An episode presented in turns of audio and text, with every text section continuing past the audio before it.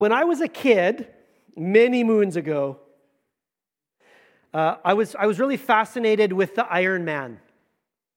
I would wake up Saturday mornings and I would typically go to the TV and do one or two things. I try to find WWF wrestling, right? Watch Hulk Hogan and Roddy Roddy Piper and all them. Or I would try to find the Iron Man race on TV. Now, you're probably familiar with what the Iron Man is. The Iron Man is probably the most extreme of races that tests human limitations. It's like a triathlon, but to like a whole nother level. And so in an Ironman, uh, a, a person who's competing, first of all, they begin with a 2.4 mile swim. And if you survive swimming that distance, uh, you, you leave the water, then you hop on a bike and you bike for 112 miles. And if you make it that far, then you hop off the bike and then you run a full marathon, 26.2 miles. And if you cross the finish line, after all of that, you are an Iron Man or an Iron Woman. And so I was just fascinated by this. I'd watch these races. They always took place in rugged places in the world. And I admired these guys, and I really wanted to be an Iron Man. And as you can tell, it didn't work out so well. If you've ever seen me running around the block, uh, maybe was not cut out for that. But I thought, yeah, that is like the ultimate um, kind of test of, of, of a human being, right? Like that is the ultimate feat. That's the pinnacle of being a human, to be an Iron Man. But you know what? The, the Bible gives us a picture of an Iron Man too. And it gives us a very different picture than that. Uh, Proverbs 27 17, it's probably a verse that you've heard before. Maybe you've committed to memory. It says, As iron sharpens iron, so one man sharpens another. As iron sharpens iron, so one person sharpens another person. So, yeah, well, those Ironman races are all about this individual feat. Uh, what God says is to be an Ironman is, is not an individual pursuit, it's a team pursuit. It's a team pursuit. And this morning we're going to look at that. We're going to find that life, and certainly, especially the Christian life, is a communal effort. The Christian faith is a team sport.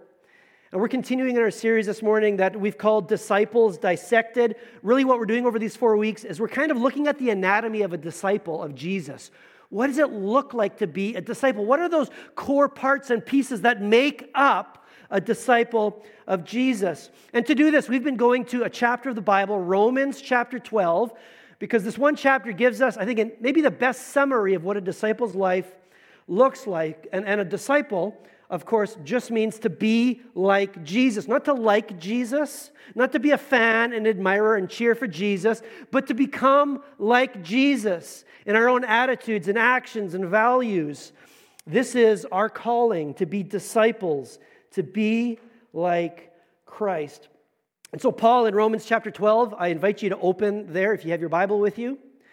Uh, he, he tells us about the four devotions of a disciple's life. And these four devotions correspond with the four key relationships that each and every one of us have. And so, a couple of weeks ago, when we began the series, we looked at the first two verses, that relationship with God that it describes there. And we found that a disciple is devoted, first of all, to worship. Devoted to worship, which means to give our whole lives, to surrender our whole lives without reservation, without holding any part of it back, but giving it all to God to do whatever His purpose and will is for us in our life. To give our whole self to Him. That is true worship. And so the disciple, first of all, is devoted to worship. Last week, we saw that Paul went on in verses 3 to 8 to talk about our relationship with ourselves, to get to know the real you, and that God has designed you the way you are, and He's given each of us gifts, unique gifts. That if we use those gifts, if we play the part that God created each of us to play, we will lead the most satisfying, significant life we could possibly lead. And so we found last week that the disciple, secondly, is devoted to service, to use the gifts that God has given them to serve Him and to serve others. And this morning, we're going to look at the third devotion in every disciple's life. And Paul's going to talk about another relationship here in verses 9 to 16. He's going to talk about our relationship with one another, that is, in the family of God, in the church. And this is what he says in Romans chapter 12, Let me read verses 9 through 16. Love must be sincere. Hate what is evil. Cling to what is good. Be devoted to one another in love. Honor one another above yourselves. Never be lacking in zeal, but keep your spiritual fervor serving the Lord. Be joyful in hope, patient in affliction, faithful in prayer. Share with the Lord's people who are in need and practice hospitality. And bless those who persecute you. Bless and do not curse. And rejoice with those who rejoice. Mourn with those who mourn. Live in harmony with one another. And do not be proud, but be willing to associate with people of low position. Do not be conceited. So, in those few verses, Paul kind of goes through these like these popcorn commands really quick. But if you look at all of them, they all describe the ways that we are to relate to one another in the context of the family of God, in the context of the church. And so, what we're going to find this morning is that the third devotion in the life of every disciple is devotion to community. Devotion to community, to Christian fellowship. That's what he uses there in verse 10. He says, Be devoted to one another in love. When he says one another, he's talking about the family of God. He's talking about us here. Be devoted to one another. Devoted, I don't need to tell you what that word means. You know, to be all in, to be doggedly committed to something or someone. We're to be committed to one another in Philadelphia. That Greek word there, brotherly love, is Philadelphia. Maybe that, you know, you probably knew that the city of Philadelphia, the city of brotherly love, because that's the Greek word for brotherly love. What Paul is saying is that we are be, to be committed to one another as if we were related, as if we were blood relatives. That sort of devotion we are to offer to one another in the context of Christian community because we were created for community. I mean, if you go back to the very beginning, when at the beginning of the Bible in Genesis, it describes God's creation and his design for the world he made and us as human beings. It says in Genesis chapter 2, verse 18, it says, uh, This is God speaking. He says, The Lord said, It is not good for man to be alone. It is not good for man to be alone. Like loneliness, isolation from others is not good. And you know, studies and research science has proven all of the negative effects that come with loneliness and social isolation. I mean, there's just so many of them. A study's found that you will sleep 7% less efficiently if you are socially isolated. You don't get as good sleep. Your, your blood pressure increases. It increases your chance of heart disease. It in, increases the rate of addiction and marital breakdown. It increases the rate of depression, when you experience loneliness, which is this kind of subjective feeling, and then self isolation, which is this, this objective lack of social interaction with others. And that was all done before COVID.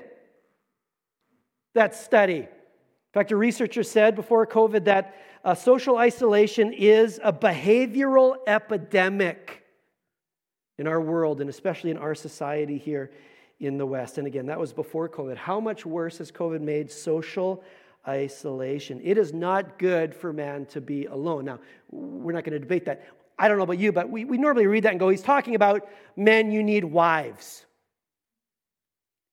He's talking about marriage here, except he's not really talking about marriage.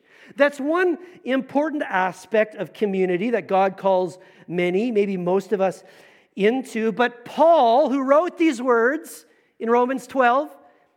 He wasn't married, and Jesus, he wasn't a married man. They were no less created and in need of community than the rest of us. So, this isn't a, verse about how a man needs a wife to cook his food, to do the dishes, to rub his feet. Although a woman, a wife, should do all of those things, right? I mean, that's not even up for debate, is it? I'm glad this doesn't go online. This one goes online? Oh, I thought it was the first service that. It's the second service.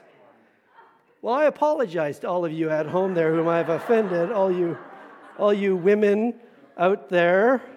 Um, hopefully, you know I'm just kind of speaking tongue in cheek here. Um, God said, It's not good for man to be alone. I'm going to make a helper for him. And, and if you think that's some sort of like kind of subjective role, that word maybe everywhere else, certainly most everywhere else in the, in the Old Testament refers to God as the helper.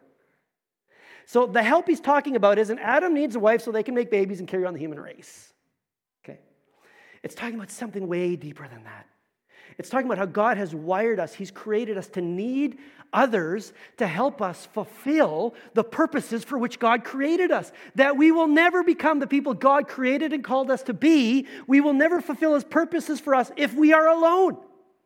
If we are isolated, we can't do it. We need companions. We need helpers. And so the, the author of Ecclesiastes said, Two is better than one. Again, he's not talking about a husband and a wife there primarily. He's talking about community, companionship. If one falls, the other can help him up. But pity the man who has no one to help him up. We're created for community. Jesus modeled community in his own life. In fact, in the Gospel of Luke, in all the Gospels really, but you see this most clearly in the Gospel of Luke, after Jesus enters ministry, he's baptized, he, he goes into the wilderness, he's tested, he comes out of there, and he begins the ministry of proclaiming the good news. And right away, we find in Luke chapter 6 that one night he goes up into the hillside to pray. It doesn't tell us what he prayed, but I think we can kind of read between the lines because the next morning, after he spends this night praying to his father, he comes and it says he chooses his 12 disciples to come and be with him. I think what Jesus was praying about is like, God, who do you want me to invite into my life? Like, I, have gathered this crowd, this set of kind of superficial relationships. Who do you want me to invite into the inner circle so that we can do community together? Who, for whose sake? Well, for their sake, certainly, but not just for their sake, the sake of those that Jesus did life with, for his own sake. He knew that he needed community, which is why in the Garden of Gethsemane, that lowest point before he went to the cross, he invited those three guys, his guys, Peter, James, and John, to come with him because it says he was deeply distressed and troubled. And he invited them to come and said, Would you watch with me and you would you pray with me? I need you. Now, this is the Son of God. If the Son of God needed community in others, how much more us? Interestingly, he invited those same three guys to the top, to the pinnacle, right? To the Mount of Transfiguration, when more than he ever had before, he peeled back kind of the exterior to, to give them a sense of who he really was the real Jesus, the glory. He shared that with others. He shared his life with others. So we're created for community. Jesus modeled community. And in fact, his final instruction before he died, we see it in John chapter 13. This is right after they had the Last Supper, that, that communion meal, which we're going to celebrate, we're going to take in a few minutes' time. And Jesus is now going to give his final instruction because he knows he's leaving in the next 24 hours. And what does he say? What would you say if, like, you're on your deathbed and you call your kids those you love most to your side, son, come here. Come, I have something to say. Did you watch that Jets game last night? Wasn't that amazing? Scheifele, three goals. No, right? You share those things that are kind of, well, hopefully not. You share those things that are that are deep, that are, that are of ultimate importance and worth. And so this is what Jesus is doing here when he says, My children, I will be with you only a little longer. In other words, these are my final words. You will look for me, and just as I told you, so the Jews, I will tell you now where, where I am going, you cannot come. But now a new command I give you love one another. As I have loved you, so you must love one another. And by this, everyone will know that you are my disciples if you love one another. Do you get what he's saying there? Love one another, not like the world loves, like I have loved. Just as I gave my life to you and, and invited you into my life. And we shared the highs and the lows, and we carried burdens together. You're to love one another in that way. what Jesus is saying there is essentially disciples are devoted to community. But what does that look like? And I, I want to go back to that Iron Man verse, right? As iron sharpens iron, so one man sharpens another. I'm, I'm not a blacksmith, but I think I kind of understand how iron sharpens iron. And as I was thinking about this, really, the three things need to be true for iron to sharpen iron. And I think if we understand what those three things are, we'll understand in what way one person is to sharpen another person. So, how does iron sharpen iron? As I, as I was thinking about this, really, what it requires is it requires close contact, it requires deliberate contact, and it requires continual contact. If you have those three, then iron will sharpen iron. If, if you don't have all three, then nothing gets sharpened. And so, what does that look like in the context of Christian community? Well, the first thing it means is that Christian community is close community. Close community. Let me bring this up here. Now, if you've been around the church a while, a few years ago, I, I, I did bring up these knives, and uh, I've done this illustration before, but I read somewhere that you only remember sermons for about three years, and then they start to fade. So, or just wait, or was it Wednesday? Maybe it was Wednesday. I threw them? Did I throw it at you? Uh, I love you way too much for that. All right, as iron sharpens iron, so one man sharpens another. Well, the first thing you need is you need close contact. Like I can do this all day long, right? I could have a bunch of knives waving around here, and nothing is actually going to change because it's too far apart, right? I mean, aren't, can't our lives just be full of acquaintances, full of friends? And, and, and really, what that looks like is, you know, conversations at the water cooler. Hey, Jim, what did you do the weekend? Oh, I went up to camp, Hecla with the family. Hecla, we love to go up to Hecla. Oh, yeah, uh, well, you have a great weekend, Jim. You too. Thanks, buddy. Move on. Right? Water cooler conversations, church foyer conversations, maybe, are not a lot different. I mean, I don't want to make your church foyer conversations weird after this. What I'm saying is, church foyer conversations all on their own are not close contact. They're this, right? But how does iron sharpen iron? They have to touch. Right? It has to be close, It has to be intimate. And so, Christian community that sharpens us is intimate. It is a sharing of the real you. And I think this is what Paul is getting at in Romans 12 9 when he says, Love must be sincere. That word sincere literally means that which is not, like not hypocritical, right? It's not being one way but then presenting another way. Because we can do that, can't we? We can wear masks. Have you ever worn a mask around other people? When's the last time you wore a mask around somebody else? My teenage daughter, they did Bible study this last week here, the church that started up, which is awesome, and it comes with a devotional guide. We were doing day one of devotions, and the questions at the end of devotions was talking about how we can sometimes wear masks. What masks do we wear on other people? Uh, this is definitely written before COVID, this whole devotional guide. But uh, you know what I'm talking about? We can be good at wearing masks, right? Not really sharing the real, sharing the superficial. How you doing? Doing good. Okay. This last week, or two weekends ago, actually, I was out in the foyer and just my customary, as I'm kind of walking by, hey, how's it going? And the person looked at me and said, lousy. And so I just kept going because I don't want to deal with that. The football game starts at noon. Whoa, I, am used to people saying, pretty good, lousy. Well, I'm glad he did. I mean, we, had a, we met for coffee that, that week and we had a great conversation, and I, I hope it was a help for this individual. But we're so accustomed just to kind of wearing the mask, not sharing the real you. But, but we need to have a place, we need to have people with which we can share the real person the real person, the good, the bad, and the ugly. Because insincerity is a threat to Christian community, True Christian community is marked by honesty and authenticity. We need authentic relationships with whom we can share those highs and those lows, right? Isn't that what Paul said a few verses later? Rejoice with those who rejoice and mourn with those who mourn.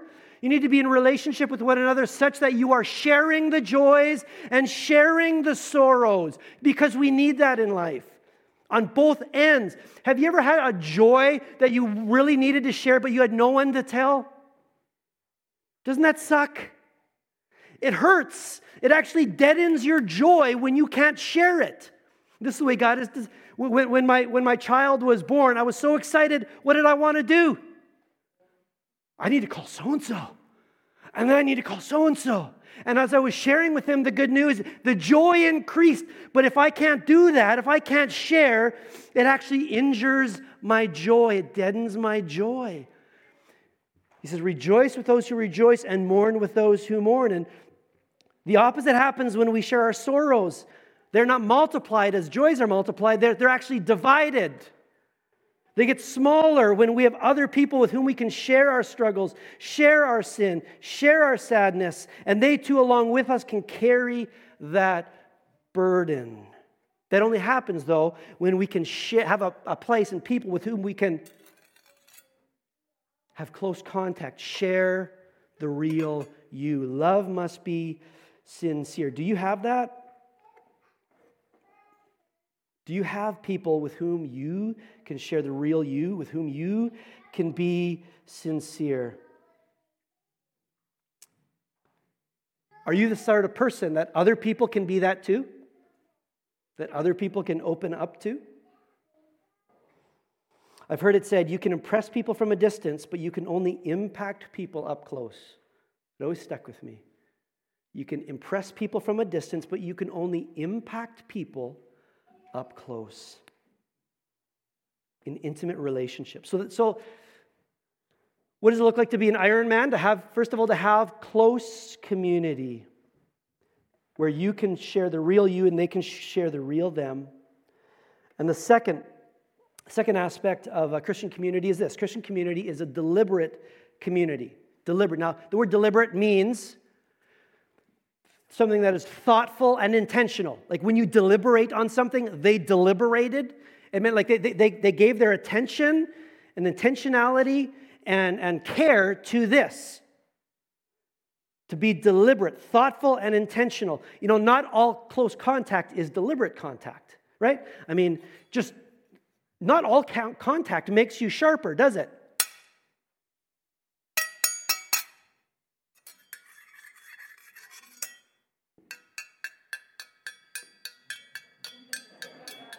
My wife is shaking her head. She's like, Those are my kitchen knives.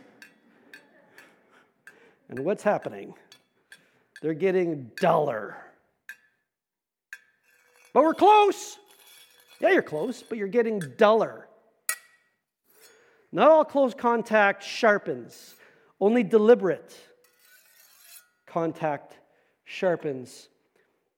I think what that means is that Christian community is, is purposeful, it has a certain purpose to it.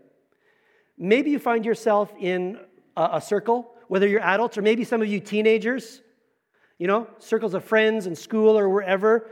Uh, the question we have to ask ourselves is our, does our community sharpen us or make us dull? Does it make us dull? Well, what does it mean to be sharpened? It means to become more. What does it mean when a knife is sharpened? A knife is made to cut. A sharper knife is better than a duller knife because a knife is made to cut. And you were made to know and follow God. So to be sharpened is to, be, to become more and more like Jesus, to be conformed to the likeness of Christ, to do God's will in your life. That's the purpose for which you were made. That's the purpose of Christian community to help another grow more conformed to the likeness of Jesus in their life. And that's what it means to receive community, to allow yourself, to allow others to come and speak into your life for that purpose, because Christian community is one of the, God's primary ways for shaping your life, to making you more like Christ, more like the person God created you to be. Christian community is one of, certainly one of the God's primary ways in doing that. And I think that's what Paul gets at when he says in verse 9 again, love must be sincere, hate what is evil, cling to what is good. Hate what is evil means like be horrified at the things that horrify God. Be horrified at the things that harm a person of evil and sin. And it might be kind of surprising to hear a verse that commands you both to love and to hate.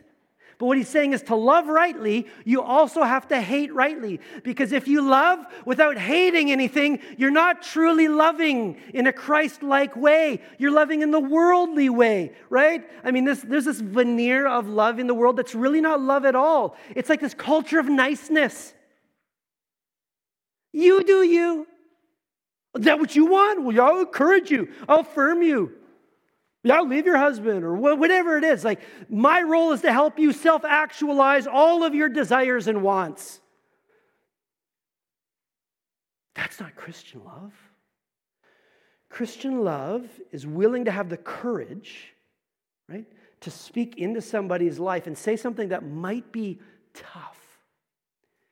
And, you, and, and it's a way you might even risk the relationship in some sense, but it's motivated by a desire to see this, it's motivated by a hatred, hatred of the thing that hurts that person.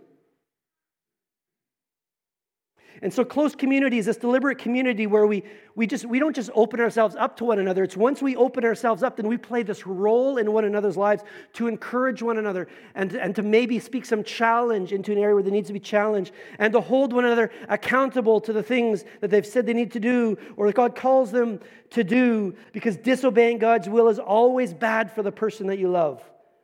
And therefore, love, true love, Christian love, is concerned with the truth.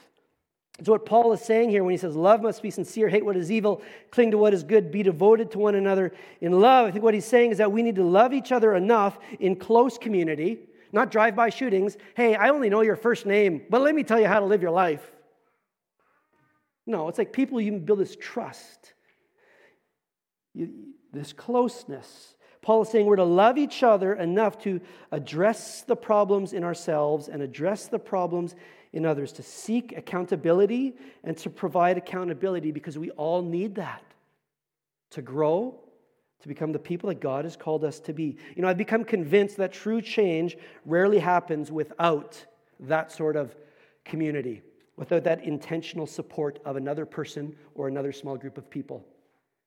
And, and, and, and, it's hard for me to admit that. I would like to think that if you all just corralled into this room and you heard a great message and you were inspired and God even spoke to you through his word or something that was said, or and you went to the Bible class in the weekend and the teacher said something and then God's word said something that did the same, I would like to think that that would be enough for you to go and apply that in your life and actually change, to grow. But I've come to understand it doesn't work that way. No, no, what I need is when Rusty comes to church and hears a good message, oh, man, man, God hit me hard today. Like I really just felt God say, Rusty, you're being too hard on your son. You know, you're just, you're, you're not encouraging enough. You're kind of exasperating them. You need to be more encouraging. Okay, I, that's what I'm going home with, right? If you don't have somebody that you can go and share that with, and a circle where you are confiding that in someone, and then they're going, hey, Rusty, you said this. How's that going? Are you doing that? Well, uh, well can I, how can I help you do that? Unless you don't have that follow up, I, I've come to see nothing really changes because that's what we need. That's the way that God has designed us. That transformation happens in deliberate community because it provides the encouragement, the challenge, and the accountability that we all need to grow and get the best out of life. And that isn't always easy or pleasant because sharpening involves friction, doesn't it? But what a good thing it is to have people in your life close enough who care enough to encourage you, to spur you on in your growth to become more like Christ. We grow in deliberate community, in, in, intentional community. So, is your community, is your close community, if you have it, is it sharpening you? Does that happen? Or is it making you dull? And I say it to all of you, young and old, teenagers, Kids, this community is something, Britta and Annika, teenage, they can start developing young, right from the very beginning. They can develop this community. And as parents, part of our job is to help our children develop that community. All right.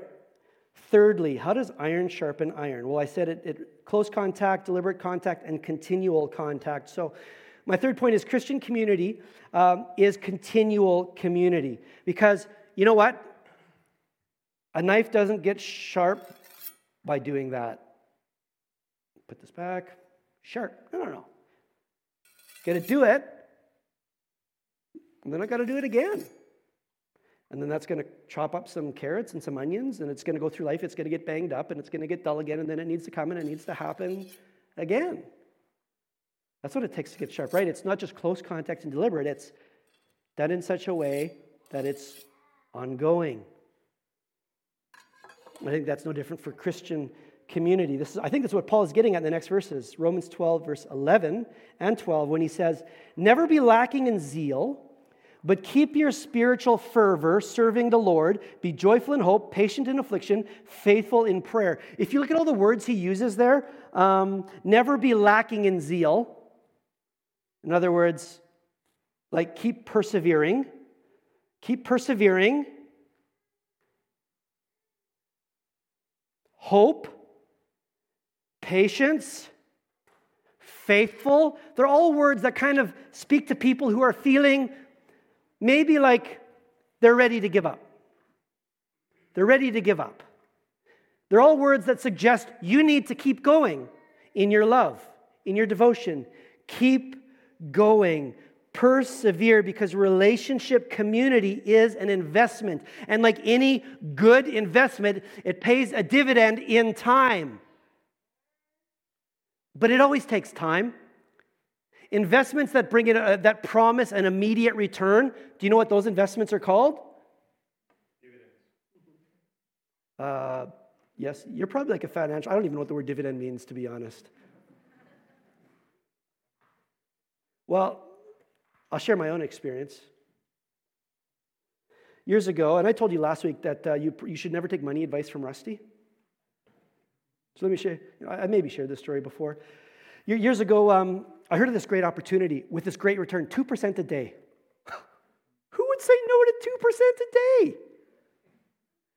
And even and the country's based in Indonesia. What could go wrong?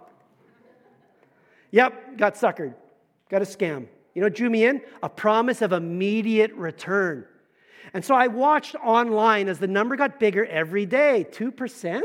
You know, quickly that grows and multiplies until it wasn't there anymore. Until I realized this is all just a pyramid scheme and Rusty's lost it all. That's not how investment works.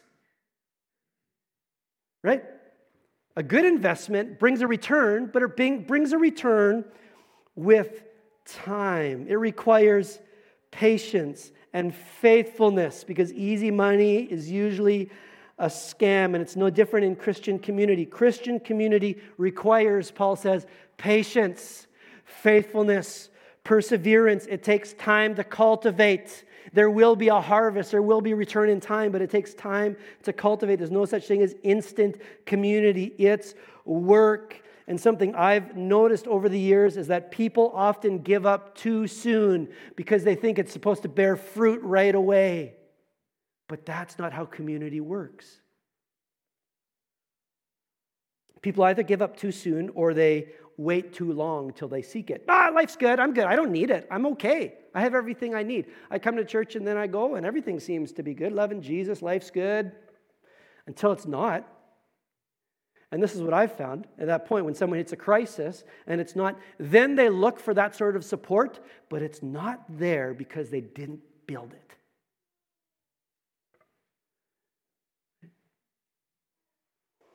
You know, it would be easy to say, I, am sure some people need exactly what you're talking about, Rusty, exactly what Paul's talking about here, but I think I'm all right. We need to build it before we feel we need it.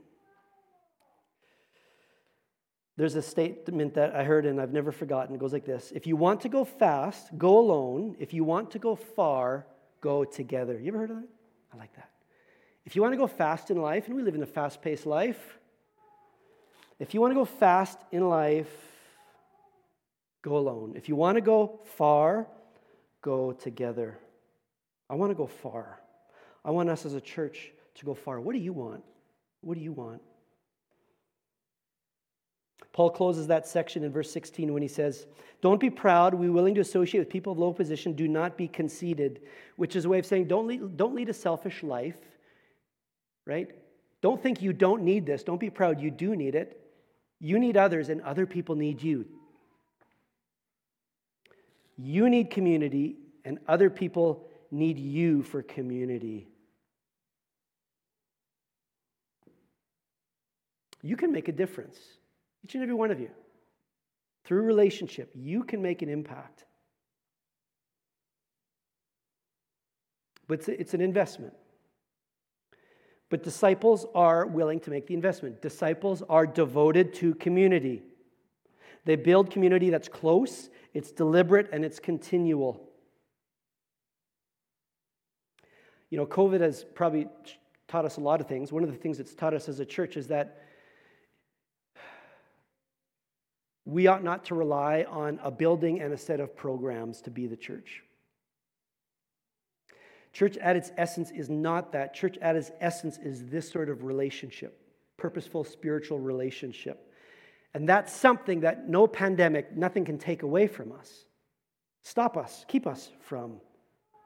And so maybe COVID has shown you in your own life or us in the life of the church that maybe we need to work harder at building, at being devoted to community. Maybe COVID has caused you to shrink back a little bit. You know, it's kind of interrupted the rhythms of life, it's interrupted relationships. You know, it's maybe caused you to shrink back a little bit, more hesitant to engage, more hesitant to interact. You need to resist that. You need to not give in to that for all the reasons I listed at the beginning about the effects of social isolation, let alone the spiritual effects. But I notice it in myself. It's easier just to stay within my shell. Maybe we've kind of become accustomed to that over the last little while, and we need to muster some new resolve and some courage to seek and build Christian community, but it's worth it. It's worth it. So that um, there's this verse. Put it up on the screen there uh, Rob. But it, it, if there's one verse that's been quoted through the year and a half of COVID in the church circle more than any other, it's probably this one. You know, you'll, you'll hear it in a moment. This is Hebrews 10. It says, Let us hold unswervingly to the hope we profess, for he who promised is faithful. And let us consider how we may spur one another on toward love and good deeds, not giving up meeting together. You heard that one? As some are in the habit of doing, but encouraging one another, and all the more as you see the day approaching. Now, I've heard that quoted so many times. We need to be together. We need to, the church doors need to be open. Yeah. Yeah, that's important. But you know, he's not really talking about what's happening right now. He's not talking about a church service, primarily, I don't think. This is, this is one aspect of He's talking about community. He's talking about spiritual relationships. Do not give up on, on, on the, on the holy habit of being in spiritual community in these relationships. That's what you need to spur you on, to be encouraged to continue. So, this is the question each of us uh, need to ask ourselves. And I offer to you Will you be committed to do the work that's necessary to muster the courage to cultivate Christian community going forward? If you lack it, or to persevere in it, maybe if you already have good community? Will you devote the time and energy that's required? Because it takes time and it takes energy, but there is a return in your life and in the life of others. And we're kind of at this, you've heard of the Great Reset. I don't know anything about the Great Reset, that idea out there. I don't know. But we, we do have a, this is a bit of a time of reset in our lives and in our church. It's a time of new. And now's a great time to be thinking about how we will apportion our time and energy. Will we use it to cultivate this community? Now, one of the ways that we do that, one of the key ways at New Life Church is through life groups. And now this is often the Sunday where it's like a life group Sunday, and these are not normal times. And some groups have continued, and some have kind of fizzled, and some may disband, and people may go their other ways to find other homes, and other people come into the life of the church and they're desperately looking for community. I was at the church barbecue two weeks ago. There was a couple that been a part of this church for a long time, but hadn't really, maybe since the beginning of the pandemic, been here. And they came to the barbecue because they were so looking forward to connect with their church until they discovered that their church wasn't their church. Have you had this feeling? You come in here and you go, who are these people? Maybe some of the people from the past aren't there, and then there's all these new faces. And so this couple, I mean, they're they're just being they weren't saying that was bad. It's great that so many new people, but I just want to I want to tell you, Pastor, just to be honest, it, it's I, I find it unsettling. I came here and it doesn't feel like my church. I've heard that from a few people. This is a time of new. We could be discouraged by that, or we could see the opportunity to embrace the new. And, and I just want to encourage you to embrace the new. In this new season, be devoted to community. And again, if, if life group, the, these, these small groups of people that meet together in, in homes once a week, once every two weeks, if that's something that you uh, want to consider or explore, We'd love to help situate you, help you build that community, whether you've been around a long time and whether you've done that in the past but lack that now, or whether you're new and you just sense you need that sort of community. Uh, we want to help you build that.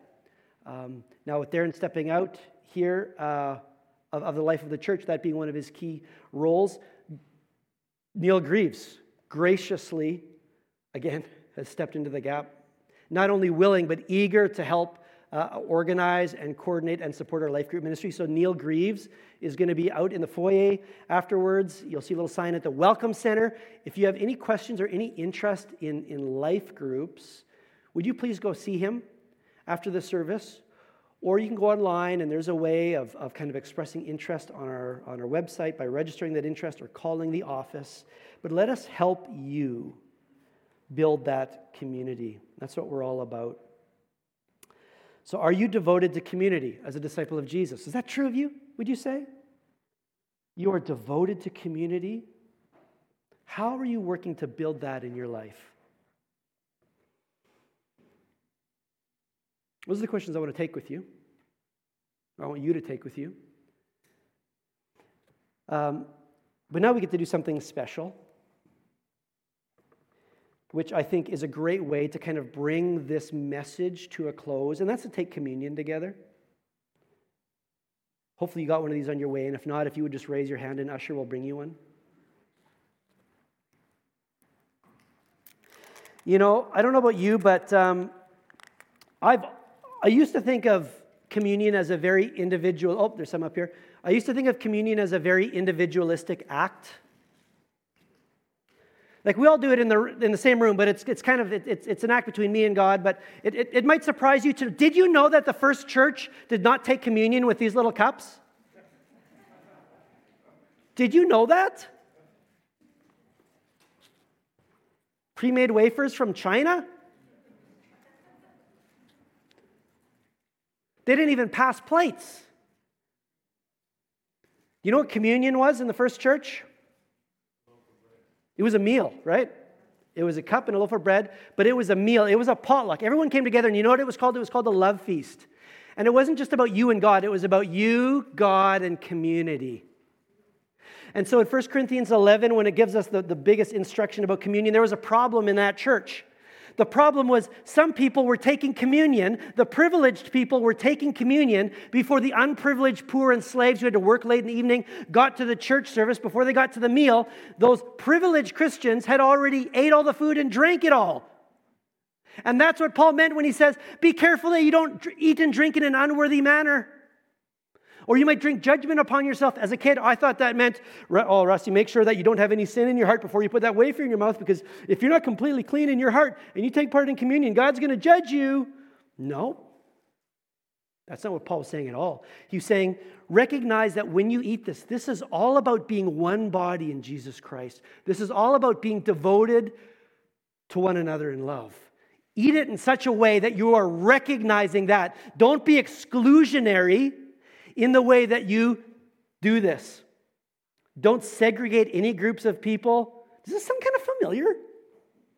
Don't segregate, exclude anyone from the fellowship for any reason, the unprivileged versus the privileged. You might infer that Rusty might be saying something a little bit about church life and vaccination status. And hmm, I'll, I'll leave it up to you to read between the lines.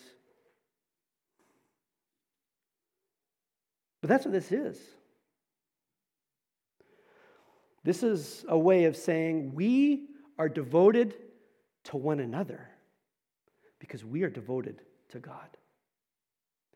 And so we want to eat it with that in mind and drink it with that in mind. So if you would take that wafer and and before we eat it together, can I just invite you to take a moment and just to thank God yourself in prayer? Just thank God that through his son Jesus, you have been adopted into his family.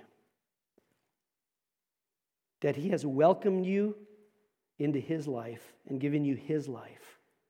And he has come into your life, and you have communion with God through Jesus and what he did for you on the cross. Just take a moment to marvel at that again and to thank God.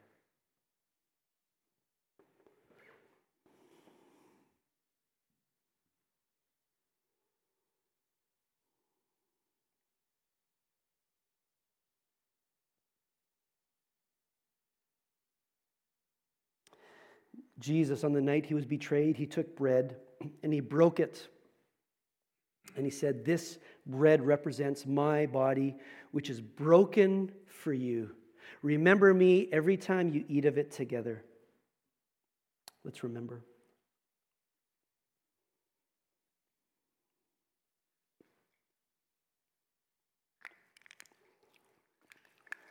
As you pull that. Um,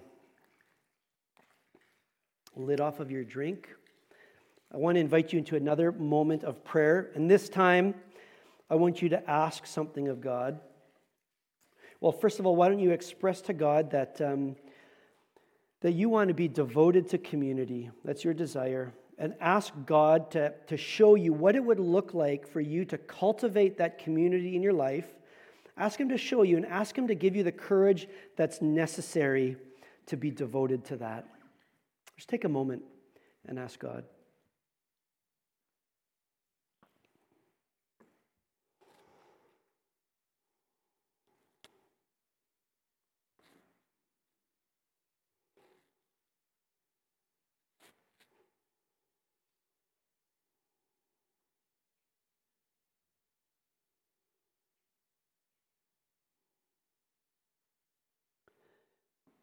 Jesus took the cup and he said, This cup represents my blood, which is shed for the forgiveness of your sin.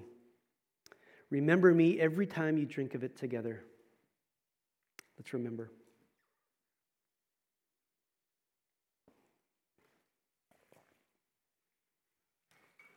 I'll invite the team to come and lead us in one final song uh, before we are, we are free to go and enjoy. Um, I think there might be cinnamon buns still out there, some coffee, enjoy fellowship. If you want to hear more about life groups, go and speak with Neil. Find Neil at the Welcome Center.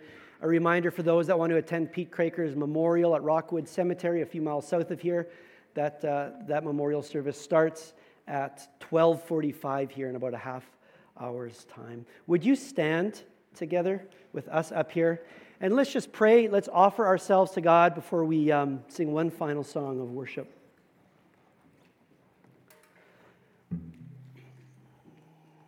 Father God, we thank you that through your Son, Jesus, we can actually call you Father. How, how incredible that is.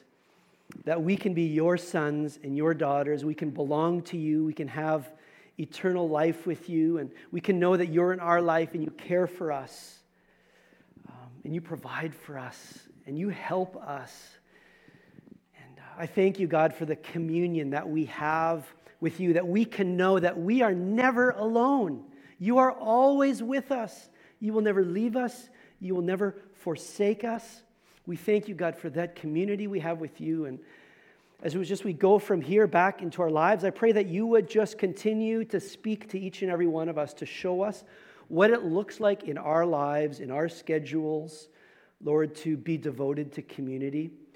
Lord, would you just show us what those next steps are in each of our lives and just give us the courage and all that we need to continue to build that, God, for our good and for the good of others. In Jesus' name we pray. Amen.